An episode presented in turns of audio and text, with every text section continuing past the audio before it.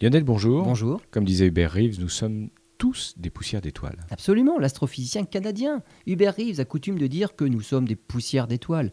Ce qu'il entend par cette expression, c'est que les atomes dont nous sommes formés proviennent des étoiles.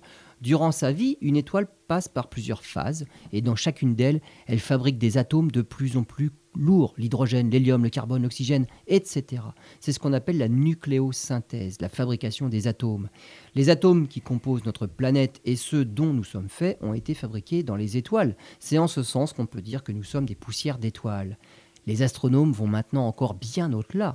Des simulations sur des superordinateurs ont montré que lors des explosions des étoiles les plus massives, les supernovas, l'explosion est si violente la matière peut littéralement sortir de la galaxie dans laquelle se trouve l'étoile.